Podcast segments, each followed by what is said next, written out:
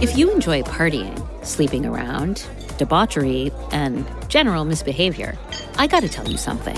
The 1980 Milwaukee Police Department was the place to be. And that's where Bambi, a sassy 21 year old recruit, found herself. Obviously, they were all sleeping together. It was like the biggest ridiculous sex party in the world. Talk about it. It was like an incestuous police academy. Who's next? This was fine with Bambi. She was a super hot former model, and she liked all night parties as much as the next gal. But pretty soon, she discovered that corruption in the ranks went way beyond naked drunken picnics.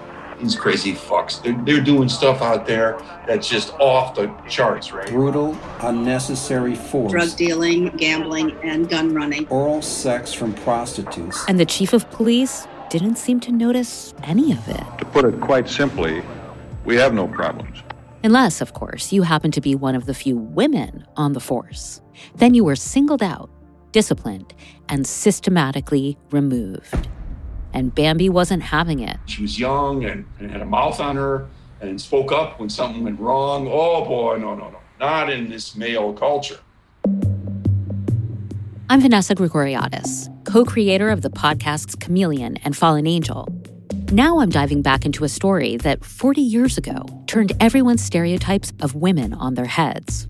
Because Bambi didn't fit into any one category. She was a cop, but she was also a whistleblower, a card carrying feminist, and, listen to this, a Playboy bunny. People called her a femme fatale and a folk hero.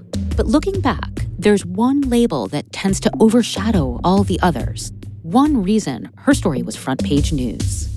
She was also a convicted murderer.